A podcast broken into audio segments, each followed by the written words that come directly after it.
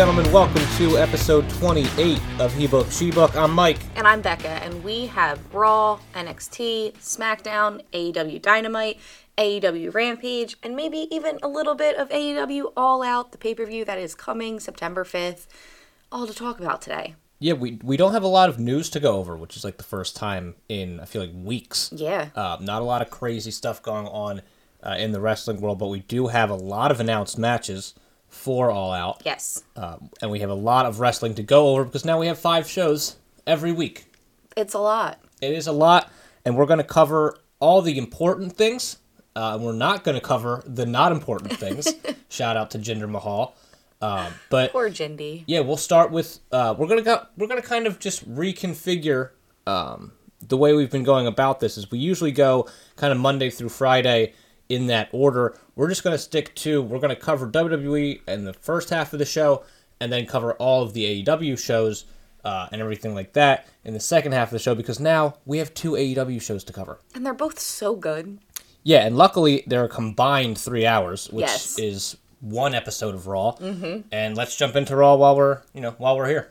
So Bobby Lashley and MVP opened the show, and they're saying how Lashley beat the hell out of Goldberg, and he's the only man to stop Goldberg. And the only problem that I have with this is the fact that like this match ended because Goldberg couldn't finish. And I get that you know he beat Le- he beat Goldberg and he couldn't finish because he beat Goldberg, but like. I don't know. I think we're going to see Bobby Lashley and Goldberg again. We're hundred percent going to see Bobby Lashley and Goldberg again. Uh, I think they don't have. I don't think they have a date yet for Crown Jewel, but I think it's October. Yeah. Um, And in the meantime, we're kind of just filling time. Uh, we don't know what Bobby's doing next yet. We have some inklings because Damian Priest came out and he had some things to say to Bobby, and he wants to challenge Bobby to a one-on-one match right now. Yeah, and Damian Priest is back in the spotlight. So I know, like for a little bit there after he before he hurt the Miz, we were like, "Oh, they're pushing the hell out of this guy," and then he hurt the Miz, and we were like, "Oh, they're going to bury him." And now he's back, kind of in the spotlight. I mean, he's going against Bobby Lashley. And he's the United States champion now. Just won the title from Sheamus at SummerSlam. Speaking of Sheamus, he interferes, and then he attacks Lashley. I think Lashley attacks Priest until Drew comes out, and it turns into this whole brawl. Of course. And then it turns into Sheamus and Bobby versus Drew and Priest. But Drew pins Sheamus because, Because- Bobby Lashley left. Bobby pieces out, man. Bobby is a businessman. This is this man knows what is best for business. MVP knows what's best Mm-hmm. for business, and the CEO of the Hurt Business was out of there. He doesn't Yeah. want to have anything to do with it. But then Sheamus is pissed off, obviously, because Mm-hmm. he gets left at the altar. and backstage, we have some, you know, some bravado showing between the two. Yes. And next week we're gonna do Sheamus versus Bobby Lashley. Have and we ever seen Sheamus versus Bobby Lashley? I don't know. I don't. Not that I remember. Not not in like any kind of spotlight form. I feel like. Um, And but if we did, it wasn't memorable. So exactly, and I think this one could be memorable. Yeah. Because they both are so physical. Mm-hmm. I don't know if that's the route they want to go for like extreme rules because I feel like Extreme Rules would be good for them because I think Sheamus just is a little bit too extreme a lot of times. And that could be a good match for Extreme Rules because Bobby Lashley is just, he just dominates everybody that's around him. well, it would be better than doing Lashley and and Priest. I think. I agree with that. It'd be a little bit more interesting. Especially you can give Priest something else to do, uh, defend your United States Championship, which Sheamus I think defended like once or twice. Yeah, I in wonder like who he three would go months of having it. against. Um, I mean, you have a million options. Ricochet's always kind of around. Ricochet is always around. he was on this show too. Was he? Yeah, he went against Karrion Kross. Remember Karrion Oh Cross came out in that gracious. garbage new outfit? Guys, I really hope Karrion Kross isn't the one they put against Damian Priest. Guys, Oh no. what are we doing with Karrion Kross? They it's he's been Holy on the main roster for three weeks and they've already ruined him. what kind of sex dungeon did they pull this What? man out of? Even I, it, This was truly bizarre. So Karrion Kross, he just lost his NXT championship the previous night Mhm. against Samoa Joe at NXT Takeover 36. so good. Comes out the next night, and I don't know how to describe his outfit other than he Wait, had so, they were comparing it to somebody. well it was like a, I mean it was a Bastion Booger kind of outfit. Uh, I don't know how many people re- remember Bastion Booger, uh, but like imagine just a man in his underwear. and then having straps that connect from his underwear, kind of like overalls, but in like an X. Well, they were like suspenders. Yes, so suspenders, but in like an X form around his like neck, and then he had like a mask on where you couldn't see any of his face, It was not good. which he eventually takes off. This was one of the worst outfits I've ever seen. It like I'm no like And you know fashionista, but like this is what are still we no doing? Scarlett. Still no Scarlett. Still Oh. no Scarlett. And I don't know. Again, I don't know what sex dungeon they pulled him out of. Um, but They need to put him back. Scarlett's got to go get her boy.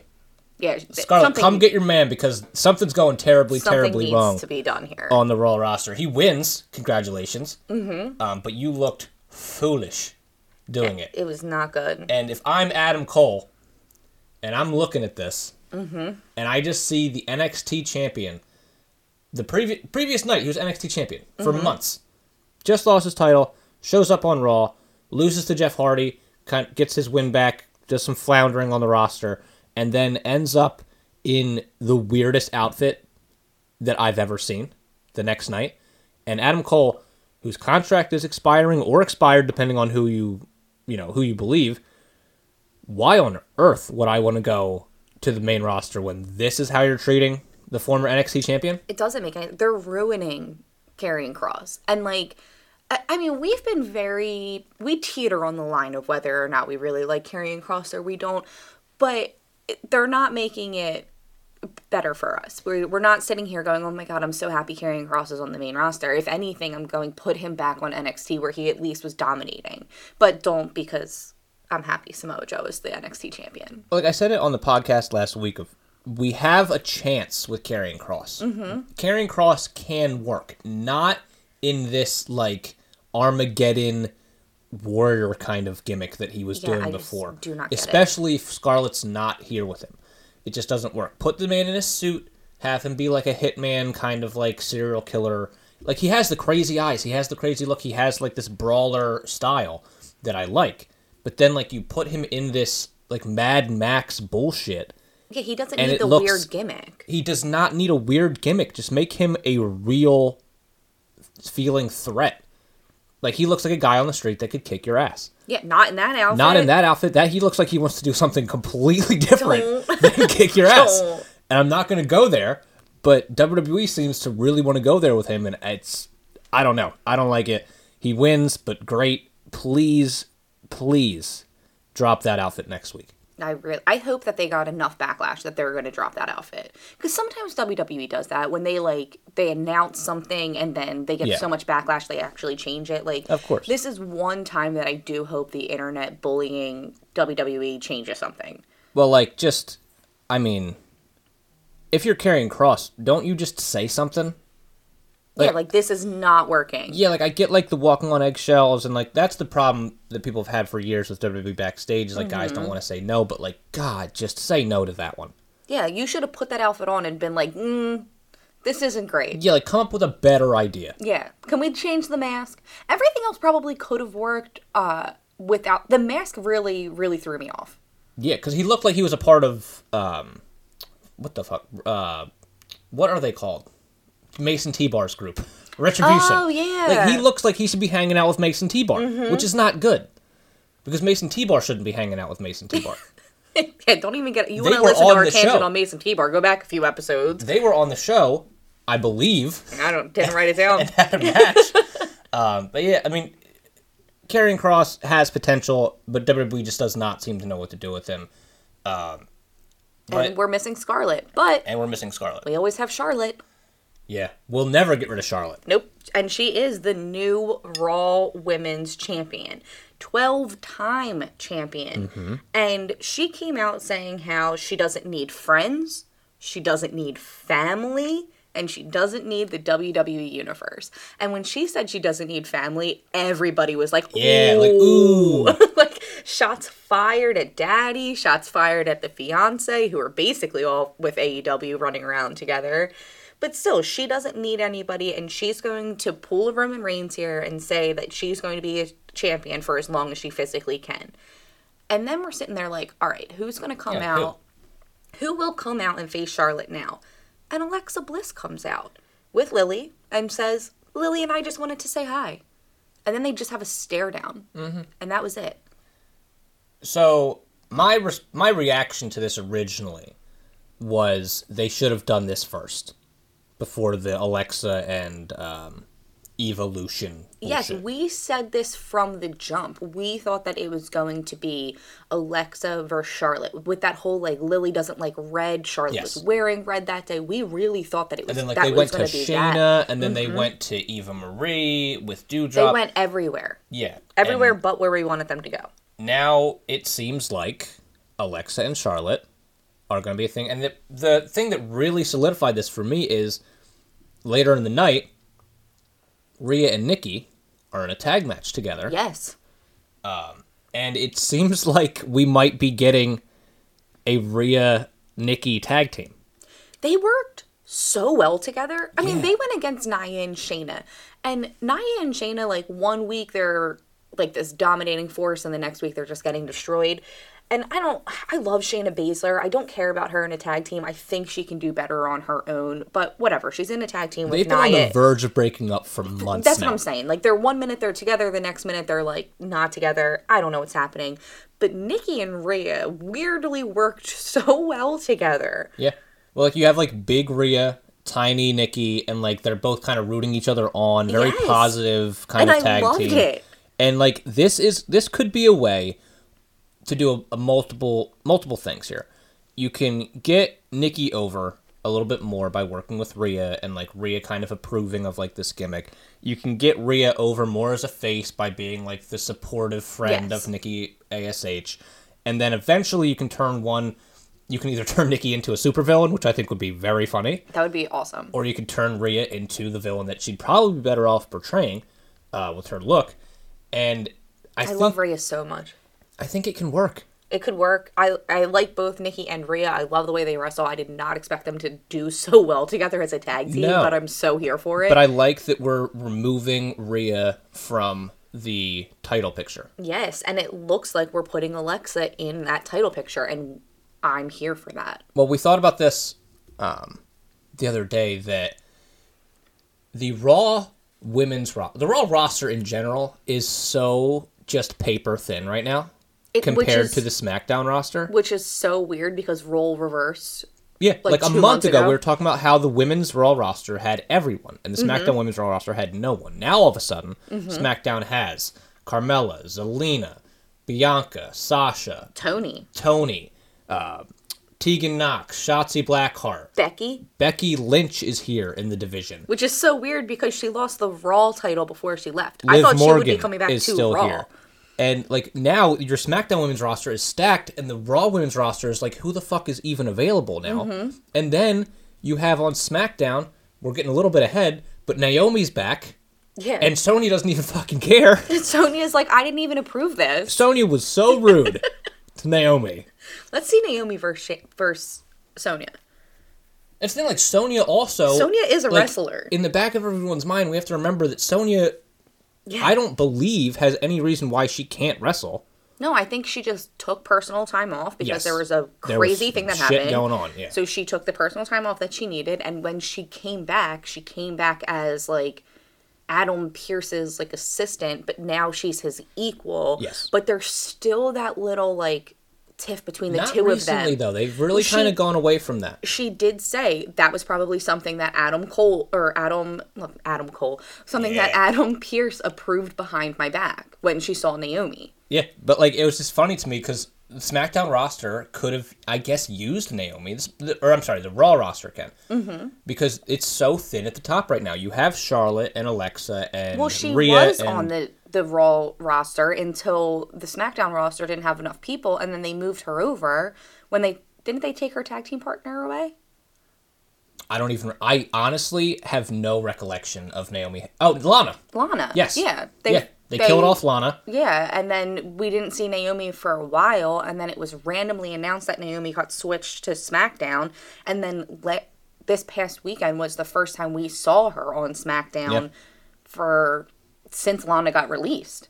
And it was funny because like she was in gear, like ready to Yeah, go. but she did not wrestle. It's like we're gonna get back to Raw here, um, because I like the idea of Alexa and Charlotte. Yeah. We've never gotten it. Mm-mm. It was always for a while. Alexa was kind of ruling one division. Charlotte would rule the other division, and then like the you know the four horsewomen were wherever dominating challenging everywhere, for yeah. Yeah. but like Alexa was Alexa was champion for a while, kind Mm-hmm. of on and off, and so was Charlotte, and they never really met. They had that Survivor Series match when they were doing like the SmackDown champion versus the Raw champion. That was fine, but we never got a feud. Now that Alexa has like an actual character, I hope to goodness we don't do any of the supernatural oogie. Yeah, know, not with spooky shit. Charlotte. It won't work. Exactly, but at least it's something new, Yeah. and I'll take that.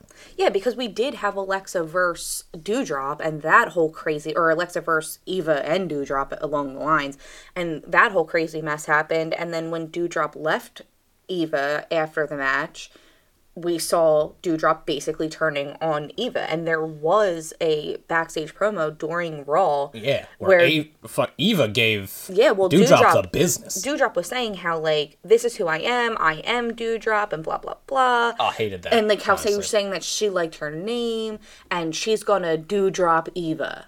But then Eva comes up and drops dewdrop. I made that joke six weeks ago I know. on this podcast. I just want to put that out there. Mm-hmm. Um, I don't care about this Yeah. because I don't see how it works yet. We can figure I that out. I think it's just gonna be dewdrop versus Eva. Yeah, and but- then we'll go from there. But how though? Because Eva Marie does not or cannot wrestle. Well, that's gonna maybe that's gonna change. I think Eva needs somebody new, and I think Aliyah is kind of just hanging out. Interesting. Nobody knows what she's doing. Um, she kind of left NXT like a month ago Mm-hmm. and hasn't done anything yet. Um, Mia Yim is still out there, who knows where.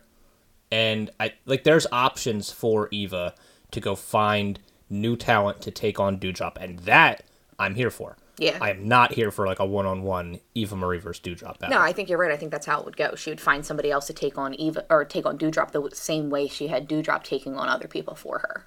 Yes, and that I'm all for because, like, I mean, even on NXT, Mandy is kind of trying to do like the same recruiting process. Yeah, that Franky uh, Monet is doing. Yeah, there's. We're, we're gonna get to NXT in a minute. Let's finish up with Raw because Moist TV made its debut, guys. I don't think this is a debut. I think this is the second episode. Was it? Mm-hmm. Well, listen, it's always new to me because it's so special. It's so nice when it graces our screen. You know what wasn't special? Our, the our screen special was, guest. Our screen was humid with how moist this this episode was, and Logan Paul is here. Special guest. getting booed out of the arena per usual. Um, and really, this all led to what happened about over a decade ago, I think. Uh, the Miz turned on Morrison. Yeah, so while they're in the mat or while they're in the ring for Moist TV, Isn't it so fun to say? no, Say it again. No, Morrison Moist TV, guys. hate it. Morrison tells the Miz that he needs to stop making everything about him, that he always makes everything about him, and they start just like bickering in the ring. And I'm sitting here like, oh my god, are they going to turn on each other? But then Xavier Woods comes out. So I'm like, okay, they're not. This turns into the Miz versus Xavier Woods. Xavier wins. Then the Miz attacks Morrison, and they do turn on each other. So Yeah, and Morrison kind of out of that? challenges Miz to next week. Mm-hmm. Uh, I the biggest thing to me is that Woods seems alone, and I don't like that for him. yeah, Uh, where is Kofi? Is he hurt? Ap- apparently Kofi's hurt in some way. I'm not sure. Big E is obviously on SmackDown, kind of just biding his time. I just, I really, really would like Big E, and you've said this before. Just come to Raw. Well, Please. I want to see Big E versus Bobby Lashley, and in order for that to happen, I need him to come to Raw. Like, we but need to- also, I just love Big E. I love the New Day. I think that they're fantastic together. Whether it be one, two, or all three of them together, uh, they all feed off of each other so well. I am worried for Xavier being on his own, though. I'm gonna, I'm gonna book this right now. All right. We ready? He books now. Mm-hmm. Ready? So, Bobby Lashley and Goldberg in Saudi Arabia in October. Bobby Lashley wins. Mm-hmm. And then on Raw, Bobby Lashley's looking for somebody because he's killed everyone. And Big E comes out with his money in the bank and calls his shot of a match at Survivor Series. That'd be cool. Big E, and then all like the New Day kind of just we we do like reunions for like the next couple weeks. Everybody's happy to see the group back together. Bobby kind of kills each one individually, but like I want Big E to come out and challenge Bobby Lashley to a match at Survivor Series. Once the Goldberg, I don't want Goldberg to be involved in Big E's cash in whatsoever. Yeah. I want that to be his own thing so he can have his own moment. We can build a star. How about that? We build a new star. And I do not want them. I I need Big E to win when he cashes in. yes. I don't want him to lose, and we'll get to Baron Corbin when we talk about SmackDown. I want him to win, but have a short reign where it kind of just gets hot shotted back to Lashley. I don't. Well, that's sad, but I, I could see that happening. But like, I don't want Big E to lose his Money in the Bank briefcase or Yeah. like his match, and then Baron come out and be like, "I told you so." Oh God. You know, so like. Well, Baron I'm will be on SmackDown. Yeah, but Baron's already made appearances on Raw before because he needed the money. There are no rules. Whatever. yeah, don't you get four times a year or some shit? I- Some shit for sure. some shit. You know what else is some shit? Yeah. Tell us. RK Bro is together, and I love it so much. It's not bad shit. It's good shit. Yeah. I mean, we have a celebration. Another. Another beautiful celebration. I love Riddle. that Randy just like tells Riddle not to do anything stupid, and he Randy should- did not speak on this episode of Raw. Yeah he told Riddle not to do anything stupid. That's all he said. Like once they got into the ring Yeah. for the celebration, Randy just stood there and just was present, and that was pretty much it. And then just you know dished out an RKO when he needed to. Uh, Matt Riddle faces AJ Styles. Uh, Riddle gifted Randy Orton his own custom scooter, Yes, I hope he uses it and Randy week. used that scooter to beat up Omos. I hope he uses it as in like rolls down the ring in it. I mean, he never will. He'll I'm saying only, right now, zero percent chance. Yeah, Randy he's only going to use it as a uh, as a weapon. I hope he carries it to the ring. Hilarious, just like on his shoulder. Yes, like Riddle is scooting, Yeah. and then Randy just holds his and kind of just beats up people with it. If yeah, anything, it's just a weapon to him now. but eight, but Riddle gets a pin on AJ Styles. Randy beat up Omos the whole time. Yeah, and I don't know if we're gonna just do this again. I guess that's what it seems like. Um, but I guess we do that at Crown Jewel, maybe at Survivor Series. There's not a lot of people on like I thought the Randy was one of the ones that didn't like going to, to Crown Jewel. Yeah, but I mean, the check clears, and you're Yeah. like, you're not as pissed off about it. If any, if I was Omos, I'd be like, I don't want to fly that long, being this big, on an airplane. Yeah, I feel like if they put him in first class, he'd be fine. He's first and second class. Yeah, he's so big. That man is like three rows of person, or three rows. Yeah, three rows. Of, that man is three rows of people tall. Uh, and then, I mean, that's Raw. yeah, That's how we finish Raw. There's no real announcement for what is next for Lashley. It's kind of just up, well, up in the other air. than next week is Sheamus. Well, yeah, I'm saying like there's no like it's more of a week to week than a Yes, what's the next big exactly. thing. Um, and then we go to NXT, and Samoan Joseph, our new reigning three-time NXT champion, He's the only one that's been three time, right? correct, and he is the king in the land of savages. So good. There's no time to celebrate. No time to celebrate because Pete Dunne is here.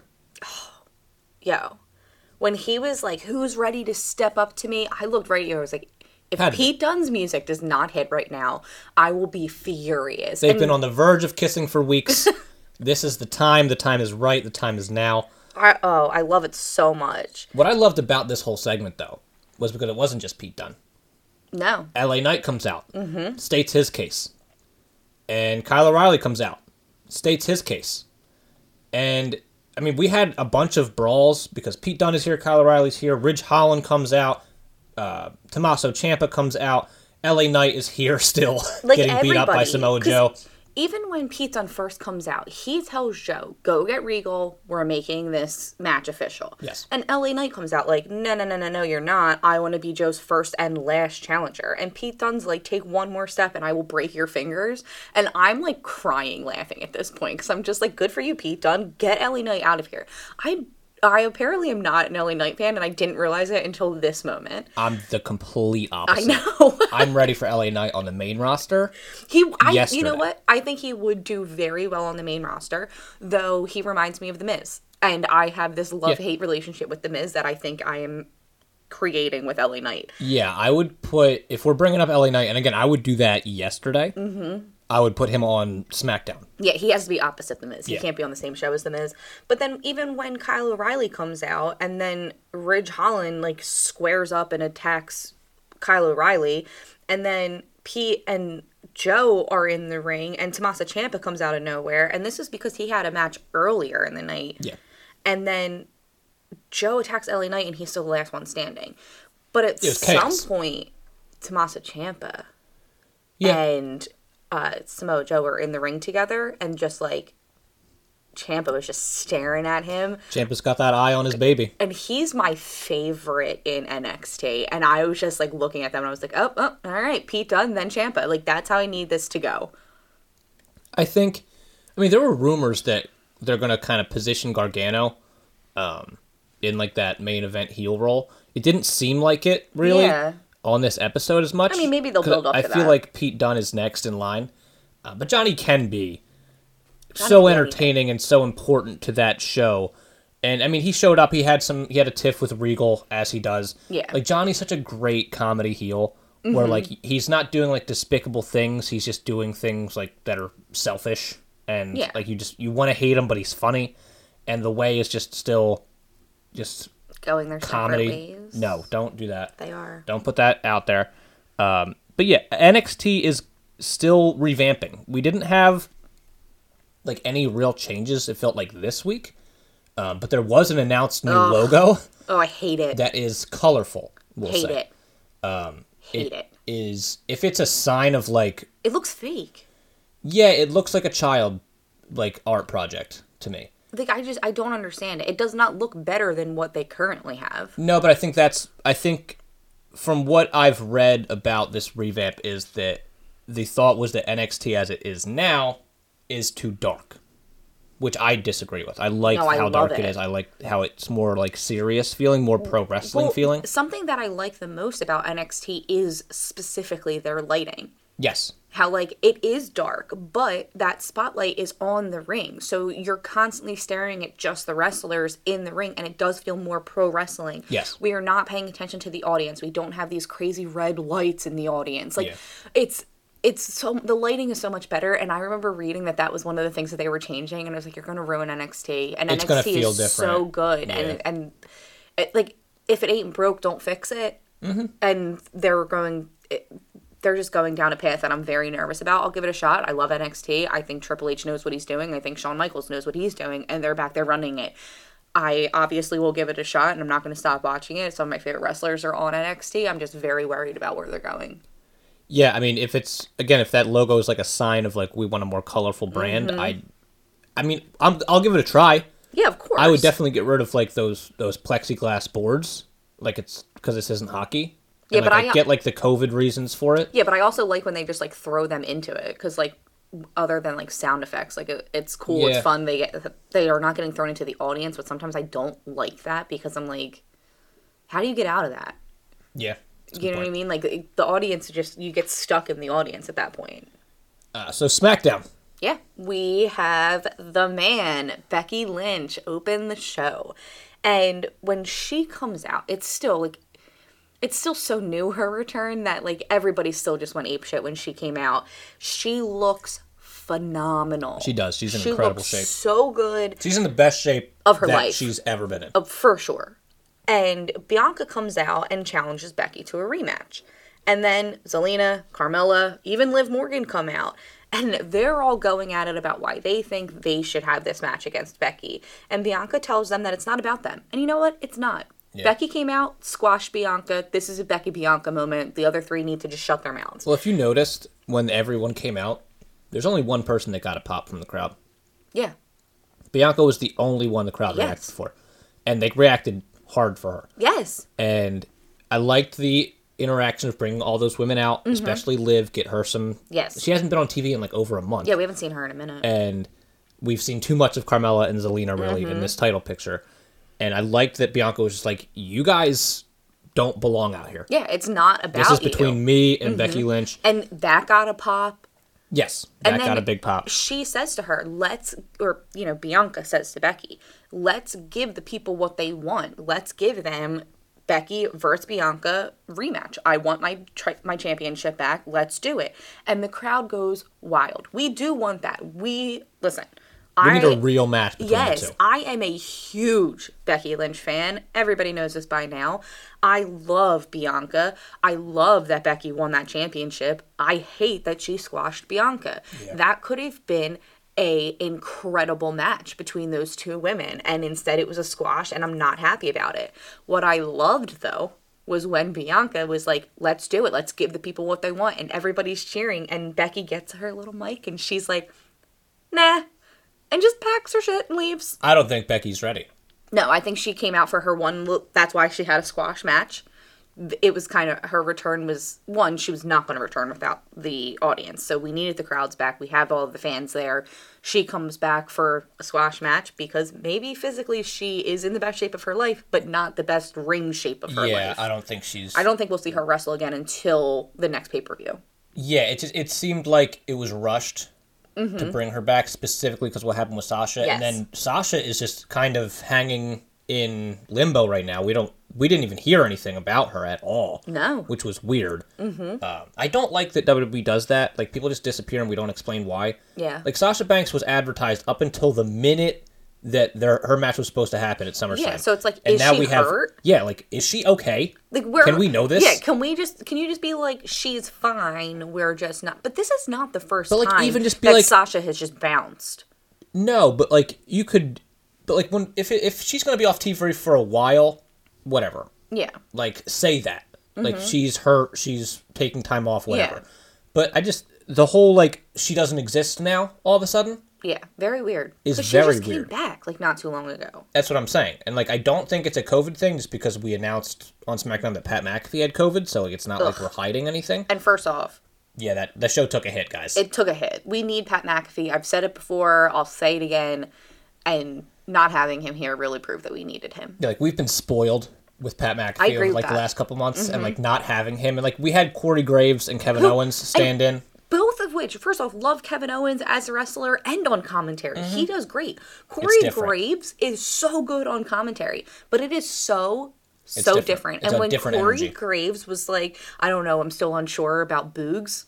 yeah, eat shit. Mm, excuse me. Eat shit, Graves. We don't want to hear that. Yeah, Get but out of here. Corey Graves was there when uh, this in ring between Bianca, Zelina, Carmella, Liv, and Becky. When Becky leaves, it turns into a fatal four way between the other four. Yes. and Carmella, who is known as the bo- the most beautiful woman in WWE, She told all of us fives to quiet down because of tennis speaking. that was honestly and I, really and funny. I popped for it. That was here. really Yeah. funny. But uh, I thought it was cool that Corey Graves was there to call her match because they're together in real Yeah. life. So I thought that was pretty cool, and that was the only thing I liked about Corey Graves being on SmackDown.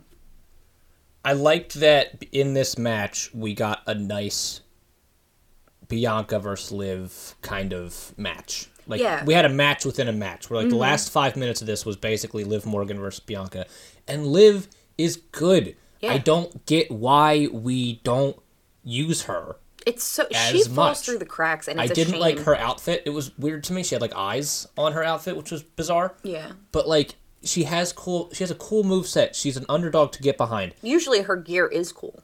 like she gets close but she's not quite there like there's a story to be built around liv especially if becky is a heel Yeah. liv is an obvious face mm-hmm. that would that would just work by itself especially if we, if we can bring sasha back soon have sasha and bianca away from the title and just let's boost liv up to something Mm-hmm. she doesn't necessarily have to win but let's have her work with becky and Yeah. again let's create a new star And from like interviews and things that I've seen and things that I have read, Becky wants Liv to have a push. everyone does Everybody does. Everybody loves Liv. But like She I loves this think- shit so much. I know. Just let her have it. and I do think that it would be cool to have Becky be the one to help build Liv even more into that spotlight, into that championship spot. Uh, I don't know. I mean, Sasha really being out is a uh, is is hard, and even like Bayley's out for. We still have another six, seven months on Bayley yeah, being not out. be. So it, I- I don't know. It's very weird to see SmackDown go from basically having no women to being stocked to also being like, well, what are you doing with the other women that were there the whole time? Like Liv was there the whole time. Why hasn't she been pushed yet? Yeah, it doesn't make any sense. And if anybody has seen Toni Storm, uh, just walking around, can you guys please call WWE headquarters and let them know that you've seen her? She's always backstage. Every Friday night, she posts stuff about being backstage. But she's always in like jeans. Like she's never in her gear. And I'm just sitting here like, Toni Storm. Tony fucking Storm. Why is she not? It, why was she not She there? doesn't exist. Why didn't she come out in that? She doesn't exist. so weird. She's just, I think we imagined her and that she's not real because she's like, she just came and, and then it was like, okay, hi, Toni. And then she's just been gone ever since. yeah, she literally came out and that was it. We've never, we haven't seen her since her debut. Like, move But her we to also, Raw. I Put- guess we do put some see women on Tegan Raw. and Shotzi sometimes, but not a lot. Uh, yeah, at- at this point, SmackDown has too many women and they can't even use them all. yeah. So just put some over on Raw because we can fill some time. We just need a draft. We Yeah, we need do. we, need a draft We and just a, a superstar shake up again and just do some shit with that because everything's just so uneven, yeah, it's like talent wise, and it's bad. And Raw's It's like the three-hour bad. show doesn't have enough people, The and three SmackDown hour has too many show people. doesn't have Becky Lynch.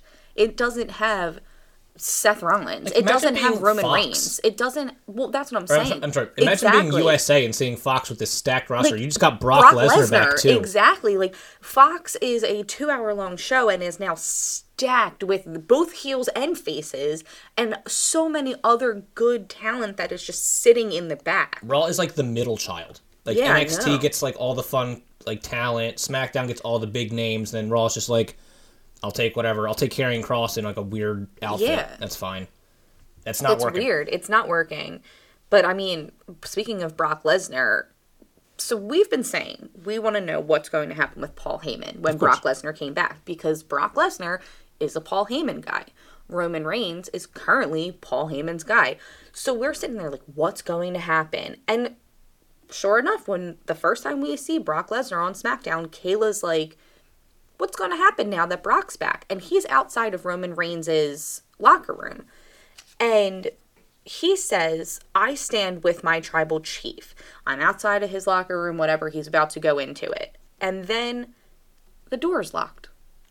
Yeah, Paul Heyman is not allowed in, it seems like. And, like, kind of throughout the show, we get this story arc of the Usos are intimating to Paul that, like, Roman's mad at him. Yeah, so they asked him, Did you know Brock was coming? And he's like, No, I didn't know. So basically, they're saying that they don't trust him. They think he knew that Brock was coming. And when he's saying, No, I had no idea, I had no idea, they're like, Fine, say you had no idea he was coming. Why didn't you know this huge threat was coming?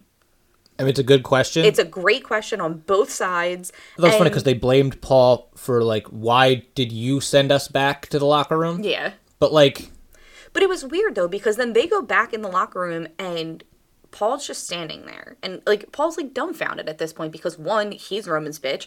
Roman's other bitches are telling him he's basically not welcomed anymore, Yeah. that they don't trust him. and Kayla's just got time to wait. Kayla was just waiting and it was so funny. I mean, she did leave when the Usos This is a out. Kayla Braxton Stan podcast, by the way. So if Oh, anyone yeah. has any negative So- things to say about Kayla, Yeah, fuck off. fight me. So when when the Usos come out, Kayla leaves and she goes outside to wait for Roman Reigns while the Usos are talking to to Paul about how he's just not good for Roman anymore. And while she's outside waiting for Roman, somebody pulls up in a nice car and she goes, "Oh, this must be Roman now." Of course. And then a clean shaven, clean dressed Baron Corbin gets out of the car. And here he's Happy Corbin now, which we've been wondering how they were going to transition this. And apparently, their way of transitioning him from Sad Corbin to Happy Corbin was having him take that $35 he had in his pockets two weeks ago, the last time we saw him, to Vegas, where he hit big, big enough to make more money than the camera guy makes in a lifetime or a year. I forget what he mm-hmm. said. And then now he did it all by himself and he looks incredible and he's the happiest man in the world and he wants everybody to call him Happy Corbin. But he needs one more thing to make him happy. And I'm pissed because I'm sitting here going, if they fucking put this briefcase on the line between a match between Baron Corbin and Big E, and they just Otis Baron Corb or Otis Big E again, I'm going to be so so mad. And they don't. He calls Big E out. and he asks to buy the briefcase. Yeah, Baron Corbin apparently hit it really big in Yeah, Vegas. I don't know went- how he made so much money so quick. The first offer was twenty thousand, then forty thousand, then fifty thousand, then a hundred thousand. Yeah, Baron Corbin's got money to blow, Mm-hmm. and I'm a, I, I'm sorry, Happy Corbin Yes. has got money to blow. I'm He's here got- for Happy Corbin. That sounds that's fun. Oh, I, I honestly love this gimmick. Um, I liked the like we were beating down bum ass Corbin. His Yeah. hair was growing out. He looked absolute garbage. And then now all of a sudden he's clean shaven. He's got a nice suit. He's got a fedora like a real dork, and he's just happy to be here. And he's got Yeah. this awful new music uh, that we Another one up. that changes his music, like he I know, and he had such great music before. He's had like two great themes, and we've ruined both of them. Uh, but we have like this new like party song that he has. I like Happy Corbin because I like delusional heels that like think the fans are behind them, yeah. and yeah, he offers to buy Big E's briefcase. Biggie says no. He says, Not interested. "Hell no." Yeah, and I think well, I mean we'll get Baron Wait. Corbin versus Big E. You're just skipping over something else. Biggie is absolutely hilarious. Not only did he say hell no, he then starts going into his gear and pulling out things offering to sell them to Baron Corbin for a hundred grand. Yes. Including a half-eaten sandwich, A pencil for some reason. pencil at one point. There was like four or five things. Usually there's like pancakes in there. Yeah. But he was pulling all these things out. Uh, We will probably see Baron Corbin versus Biggie again. I, hopefully that briefcase is not on the line. If it's on the line, I'll just be, I'll be so upset. But I like that we gave the King thing to Shinsuke, Yes. which is working. I, yeah. And now Baron gets his own gimmick, which Mm-hmm. is working. Uh, King Shinsuke comes out with Pat, or I'm sorry, with Boogs again, Mm-hmm. and the fans are behind Boogs. Man, it's working. Yeah, but Corey Graves isn't, and we're like we Yeah, already said, missing about- Pat McAfee. The only thing we should have done here is you can't tell me we could not have FaceTimed Pat McAfee in the lower right hand corner of this screen yeah, it's so dumb. and just have him just vibing out to this entrance. well, apparently he was. He did post about the fact that he was vibing out from Yeah, home. I'm saying we should have got a FaceTime. Yeah, we should have had that live. Uh, I get it. Like, obviously, we can't have Pat McAfee, McAfee here. He posted Yeah, he had he had COVID. he had COVID. bad. if I can speak, he you know he tested positive for COVID. We can't have him here, but we can still do something. Like Kevin Owens then should have gotten more into it or something. I don't know. It was not the same. It's a it's a shame. But we have Shinsuke and Boogs versus Ziggler and Roode, which is a that rhymed for some reason. Yeah, rhymes because it's Uh, true. And Boogs looks tremendous. He's Mm-hmm. so strong. He actually gets the win here uh, for the King and himself. And I again, I'm on the Boogs train. I like his singlet a lot. Um, and it- it's more than just the entrance because the fans are getting behind it, but like at least it's something entertaining. Like SmackDown is starting to really roll Yeah. here, and it's firing on like everything they're doing is working. Mm-hmm. And I mean, like back to Roman and Paul. Paul eventually gets into the locker room because Roman arrives. Yes. lets him in, and we're gonna have a family celebration with the Bloodline. New merch. Mm-hmm. Yo, their new shirt is Yeah. actually great. Yeah, I mean, I wouldn't wear it. No, but, I do like it. It's a nice shirt. The Like, Bloodline we is. might get that picture to hang up in our little our little wrestling studio. We'll think about it. I like it. but we're gonna have a bloodline celebration because the Usos are tag team champions. Roman's WWE uh, champion, right? Universal champion. He's one of Mm-hmm. Universal. them. Yeah, he's one of the champions. and we're gonna have a family celebration in the ring. And as we're about to come down to the ring, Paul Heyman hands Roman his championship, and Roman's like, "What do you want me to do with this?" Mm-hmm. He's like, "It's a family celebration. You're, I'm not a part of the family." And Roman says, "You are family. I love you." And he wants him out there with the celebration. Yeah. So now we have this we have this like inner strife again Mm-hmm. because the Usos do not trust Paul Heyman, No, and they shouldn't. I don't but it Paul doesn't Heyman. seem like Roman shares that distrust. Well, Roman's an idiot. So either Roman is playing dumb or Roman is dumb. I'd like to prefer to think that he's playing dumb. No, I really think that Roman's playing dumb here and he's going to turn on Paul Heyman. Yes, that's what I'm thinking. Um, but I also think that, I mean, Paul's going to have to figure out a way to like get that heat off of him before eventually somebody turns on somebody. Because it seems like Brock's Yeah. coming back as a face. The crowd popped for him. The crowd is into the idea of him being back, and I think we do that at the Saudi show in October. Brock and Roman. I don't know what I mean, I would assume Roman doesn't lose the title, so maybe we get like some kind of schmozzy finish where it's like a disqualification or something mm-hmm. happens. That would make more sense. Um, but we have we have a challenger, kind of just forgotten. But uh, I will never forget him. I honestly forgot that he was kind of involved in this. But So if you guys recall, John Cena got his championship match by altering The a contract. document mm-hmm. that was supposed to be Roman Reigns versus Finn Balor. Finn Balor's here, and he wants his opportunity now. Yeah. And he says, I did not forget about John Cena. I will get back to that later. But with Edge in a backstage promo saying that he wanted Roman, with Brock Lesnar being back, Finn Balor is not waiting. He's not waiting to the next pay per view. He wants a championship match next week on SmackDown. And then he goes after Roman. The Usos attack him. The Street Profits come out and help Finn. And then Finn and the Street Profits are the last ones standing in the ring because Roman leaves. Roman and Paul leave while the Street Profits and Finn are attacking the Usos. And that's how we like that's how we end their little segment. Actually, that's how we ended SmackDown in general, but that's how their little segment ended. Yeah, with the Street Profits wearing the most red outfits you've ever Oh seen my in god, your it- they looked like video game characters because of like the It was like- contrast. it, was, it hurt. it was like the camera couldn't handle it. yeah. Um, but yeah, Street Profits versus Usos not something we've seen a lot of. I'm into that idea. Yeah, I love the, I those like- m- matches between the two of them. I like the, two Finn and teams. Roman idea. Um, we could do that at Extreme Rules. That would be nice instead of doing because I mean we're getting Roman Brock in some way, shape, or form. But we do we can't just not do I- Finn and Roman when we've set it up already. I do like the idea of Finn and Cena too. Yeah, Finn said he's not done with Cena. Yeah. and he'll handle Cena, you know, when he gets to it.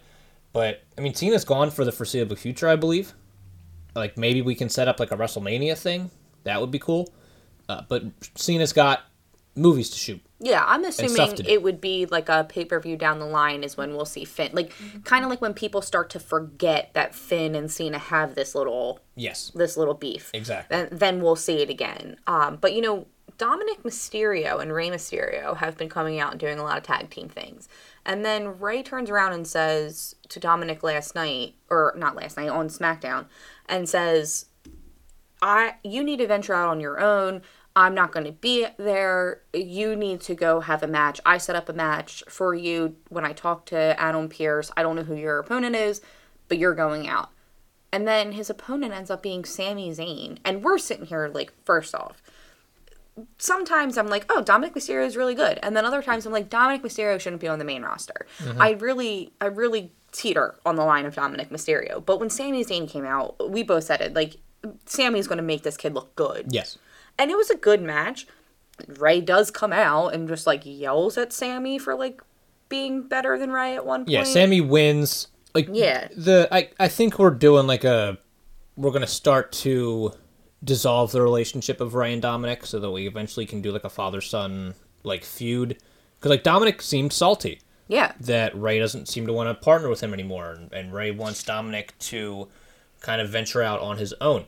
And again, if we're just going to give San, or um, give Dominic great opponents to build him up, it's the same thing that NXT is doing with Raquel Gonzalez Yeah. to kind of build up a more like um, build up a more green superstar Mm-hmm. and make them look better and kind of you know elevate them up the scale because Raquel Gonzalez has not had a bad opponent yet. No. And Dominic, if we're just going to keep giving him really talented superstars to make him look better, we're all going to think he's a great wrestler. Yeah. He's not. But I mean, again, like I mean, he definitely he's he's so young. He has so much potential he's to not be that young. But Surprised. in comparison to who he's been wrestling, and he has great potential to be something big. I mean, he's Rey Mysterio's son. Like I straight up don't see it. I'm going to take. I don't know. I'm going I- take the the hot take train here. I don't see Dominic Mysterio like working. I, I The crowd doesn't about, care. The crowd does not care, but I think it's because a lot of people are on the same train where it's like, why is he on the main roster? Yeah. Why'd he go right to the main roster? Yeah. He should have been on NXT and worked his way up like everybody else. But He's going to get booed eventually. yeah, And like I agree he with can, that. if he can turn into that and he can be a heel character, then more power to him. well, for a while there, I did think that he was going to turn on Rey and become a heel. I don't That's- know. I think that's his that, but only chance. That's his only chance of making it. It's it. so much easier mm-hmm. to make people hate you than make people love you. Yeah. And I think if we can do that with Dominic, because nobody's going to boo Rey, No. and we we're not gonna if if Rey turns heel, the fans are going to cheer him Yeah. straight up. Especially if he turns on Rey's his not going to turn on his son. Exactly. Rey's not going to turn on his son, But but, if his Dominic son would turn on him. Yeah. we might have something. Yeah. But still, like in the it has to work when you're actually when the bell rings, Yeah. and I don't, I don't see that with Dominic. Yeah. I don't know. We'll see how that goes. I, we should get into AEW. Yeah. And we'll we only have a few things to touch about because, like we said, AEW is only three hours a week. So we can just start off the show with Orange Cassidy beating Matt Hardy. And I just, I love Orange Cassidy now. I'm so on this Orange Cassidy train. So I fun. want to see him versus Bryan Danielson. Uh, CM Punk does make a little reference when there's a whole bunch of yes chants happening, and he was like, That's not my deal, that's somebody else's, you'll see him soon. Basically, he doesn't say those exact words, but maybe we'll see Daniel Bryan on AEW soon. But Matt Hardy broke his face, basically. Yeah, Matt Hardy bled. Uh, he broke this. his lip busted open his nose i think he got cut under his eye i think there's like a picture floating around i think it's on his instagram of what his face looked like the next day and it, it it's still bad. He he bled a lot. But that's what i've learned about aew anyway. Every night is blood and guts even if it's just a normal dynamite. That's true.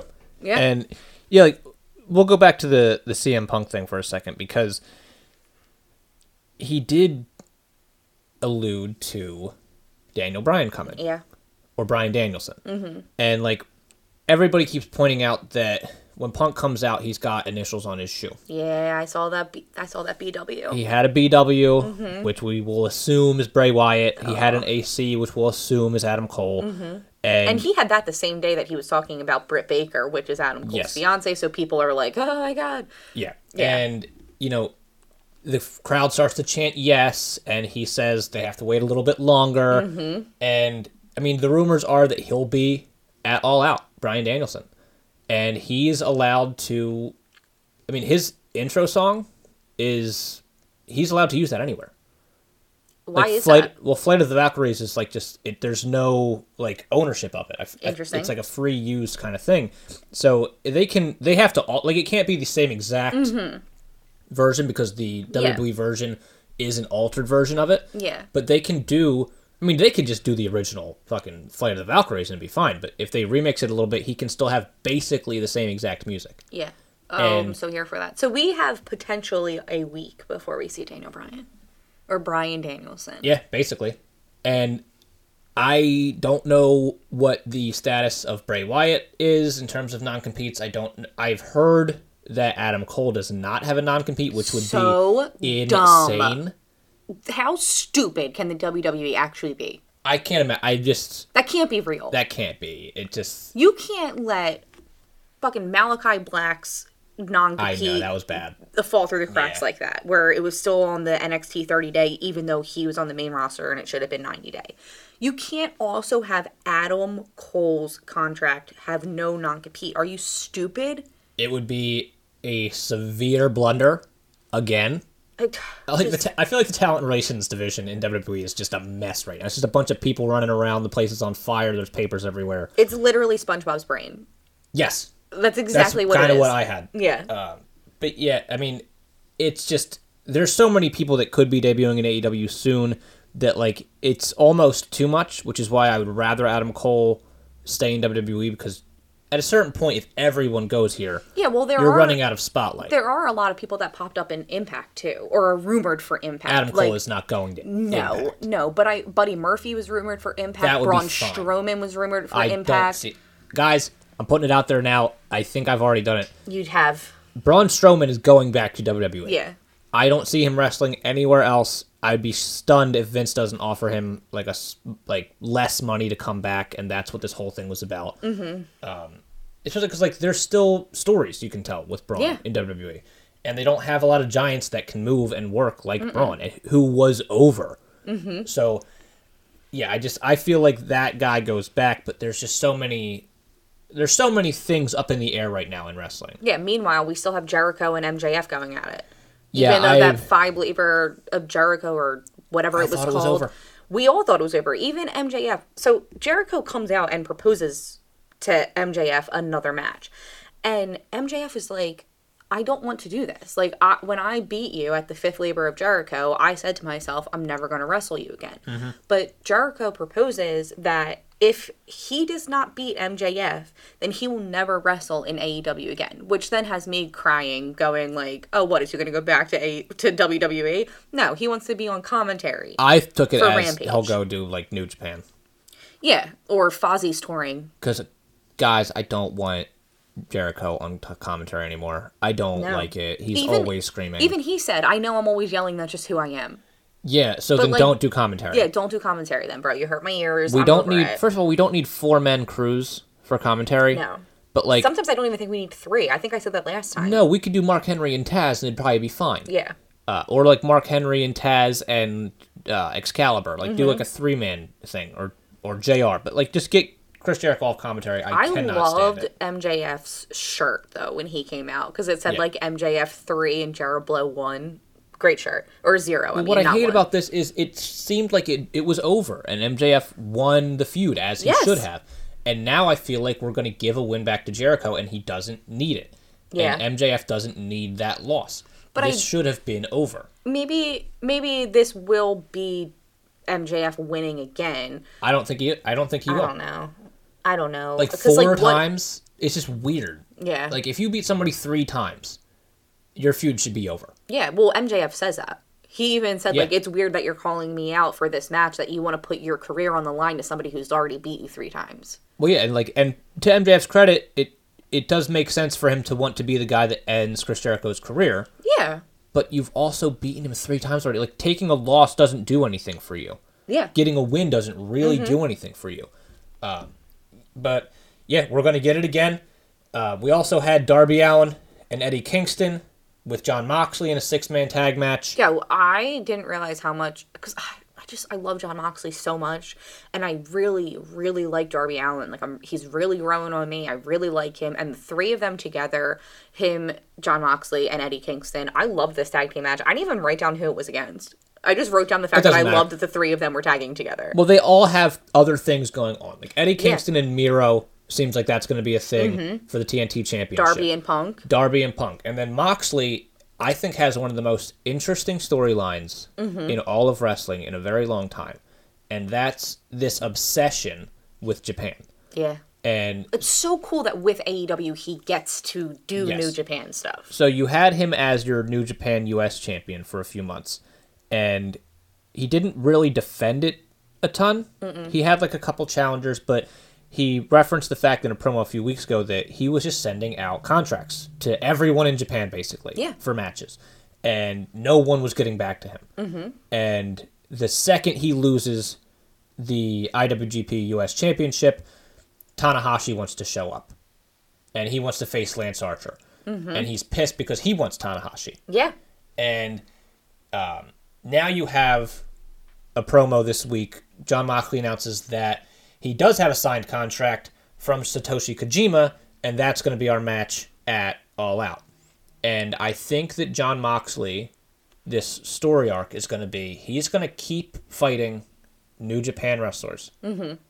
until he gets to face Tanahashi Yeah. and that's going to be like the big get of like he doesn't care much about the championship itself but he's pissed that Tanahashi ducked him for so long and then as soon as he lost the title all of a sudden Tanahashi's ready to go I just love his promos. I mean, I love the way he wrestles. I love everything about this wrestler. Everything about him. When he was you Dean believe, Ambrose, like, I you loved believe him. he's pissed off Yes, this John. uh, I believe real life John Jon Moxley is Yes, pissed yes. that he had the title for so long during a pandemic, so it's Mm-hmm. not anyone's fault.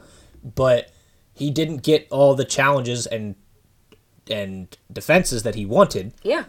And now everyone's available and Mm-hmm. he doesn't have the title anymore. It's I don't know. I just I love it. I love his promos. I love the way he wrestles. I love who he wrestles. Even if I don't know the the New Japan wrestlers, like I only know a handful of them. Yeah. And when he wrestles people that I don't even know, I'm like, this is such a great match. Like it's always such a good match with Jon Moxley. But what I would love is Minoru Suzuki is in the United States to have a couple wrestling matches, like in like GCW and stuff. And Minoru Suzuki is a pretty well known New Japan wrestler, just crazy looking guy. I feel like that guy needs to just hang around and show up on Dynamite Interesting. and you know be a challenger for Moxley there. Uh, we also had Malachi Black versus Arn Anderson's son, which is the only way I'm going to ref- uh, refer to him because he's not. He's had like three matches ever in his life, and he's like 40, and it's just weird. Malachi Black just beats the dog shit out of him, Yeah. and it was never close. And it was a whole thing about Arn Anderson's going to throw in the towel. He's not going to throw in the towel. He doesn't throw in the towel. Malakai gets his win, and then he kicks Arn Anderson in the dick. Yeah. Well, it's because Arn Anderson, he went to attack Arn's son with a chair, and Arn was like basically squared up and told him to throw the chair away and fight him like a man and blah, blah, And blah. did. And he did. He threw the chair away, he squares up, kicked him right in the dick. kicked him right in the old beanbag, kicked Mm-hmm. him right in the face after, and Malakai Black continues to destroy everyone in Cody's like uh, nightmare yeah. family, and I think whatever Dustin Rhodes is doing, he should probably be next. But we had somebody else come out. I forget his name. It was some like kind of just you know I don't want to say lower level because that sounds mean, um, but just like a more of like a nightmare school guy Mm-hmm. that you know they're trying to make a name out of.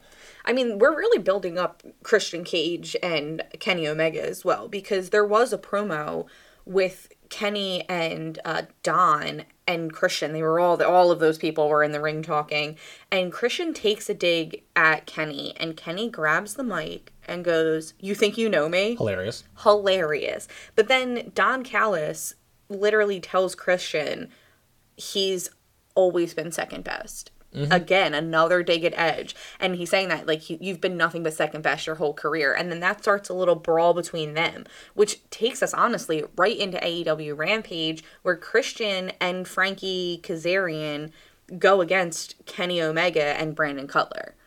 And Yes, which was comedy because Kenny's whole thing was like, "I can beat you even with this useless sack of Yes. garbage." Uh, Brandon Cutler, But he And doesn't. He doesn't. And Brandon Cutler, I find funny just because like I like comedy workers. Yeah. guys that like can take bumps, but like they're useless basically as wrestlers. Um, and yeah, Christian Cage and Frankie Kazarian get this win, and I mean it was what it was. Yeah, but like, is this going to be a sign for All Out? Kenny and Christian have a match at All Out. Is Christian going to take another one of Kenny's championships from him? No. Yeah, I don't think so either. I don't. Uh, Jericho again, he's on commentary. It's terrible. I hated it. Uh, but we had Jurassic Express versus the Lucha Bros in the finals of the tag team tournament to decide who gets to face the Young Bucks in a steel cage match at All Out. Great match. I like Jurassic Express a lot. I think Luchasaurus is like just one of the coolest, randomest Yeah. gimmicks in the world. Lucha Brothers are incredible. They get the win, and we're going to get Lucha Brothers versus the Young Bucks in a steel cage at AEW All Out, which is just becoming an unbelievably stacked card. for real, we have Miro versus Eddie Kingston. Yep. We already TNT title. We already went over Jon Moxley against one of the New Japan guys. Uh, we have Britt Baker versus Kris Statlander. We have Jericho versus MJF again. CM Punk versus Darby Allin, which is just It's a weird thing to write down. It was so. I'm writing out these matches. And I'm like, what a weird thing to write. Mm-hmm. It's weird to see just this lineup. I'm so happy for it. I can't wait to see it. Darby Allin is so good. CM Punk is CM Punk. Like here's it- the it's gonna be so good. Here's the only thing that I find intriguing in terms of like the match lineup is like I feel like you have to do Punk as your main event, but Yeah, but then wouldn't you you have Kenny, also have Kenny and yeah, Christian Kenny Omega Cage? and Christian. So it's gonna be interesting to see who actually main events the show. Yeah. 'Cause I could also see them opening again with Punk and Allin. I think that'd be yeah, because then it comes down to it again. Do you want CM Punk chance throughout your whole night? yes, exactly. So, And like, it's they're- another Chicago show. Exactly. So, And- but that also, both pros and cons are the exact same. It's a Chicago show, therefore CM Punk should close it, but he should also open it Yeah. because it's a Chicago show. So it's it, it, it really teeters on who we're gonna. I'm intrigued to see who Yeah. we're gonna see it, We also have the Young Bucks versus Lucha Brothers steel cage match. Paul White and QT Marshall. which is hilarious to me that Paul White's going to be wrestling, but he did say that a couple weeks ago that he wasn't. it's going to be three minutes long. yeah. and we have uh, Pac versus Andrade El Idolo, and then obviously Kenny Omega, Christian Cage, and a 21 woman casino battle royal for a future shot at the AEW Women's Championship. Uh, we had a little bit of like a preview of that with the Bunny versus Tay Conti uh, on AEW Dynamite. I'm sorry, on Rampage. Yes, I was on Rampage. Penelope Ford kind of interferes. The bunny gets a win with the brass knuckles. Mm-hmm. I like the bunny. You I do not don't. like the bunny. I like Tay Conti. I think you like Tay Yes, Conti. I do. I have no idea who's going to win this. Uh, there's 12 women that are not announced yet, so I feel like it could be any one of those. Yeah, I mean, we still have next week before. Maybe they'll tell us next week who the other 12 women are. Maybe some of them will be a surprise. I Yeah, like and, like- surprises on like Battle Royals. Oh, I love stuff. surprises. Yeah. Surprises are always great. Yeah. I feel like it'd be nice to get Kamille uh, Brickhouse into be, this match. It would be cool if two of those uh, 21 women were very inspirational people. Yeah, we had the the Instagram post of Miss Cassie Lee and uh, was it was her Jessica Yeah, Jessica what McKay. McKay. Okay, Billie and Peyton, the Iconics, now known as the Inspiration. Mm-hmm. They're announcing tour dates, which I thought was hilarious. That's what I, they're they're Uh, so funny. yeah, I wouldn't be surprised if we saw those two. I would love for them to come out together. Yeah. That would be fun. And Entrance 11 and 12. and it's just the the iconic. like I'm pretty sure Serena Deeb is still injured, but man, I'm just such a big fan of hers. Um, but yeah, I mean, AEW All Out is going to be an insane night of wrestling. Mhm, and that is next Sunday, September 5th, and we'll probably have a bonus episode just specifically on that pay-per-view because it is so stacked. Yeah, we might just. I mean, All we'll let- AEW just split down to one episode, I yeah, think. we'll let you guys know. Uh, again, that AEW show is going to be insane. We don't have much in terms of announced matches for um, Crown Jewel. I don't think we have any really, or even like Extreme Rules. Uh, but that's all going to be coming up uh, in the coming weeks. Yes, so for now, make sure you're following us at HeBook SheBook everywhere and subscribe and check us out every Monday wherever you get your podcasts. Thanks for listening, guys.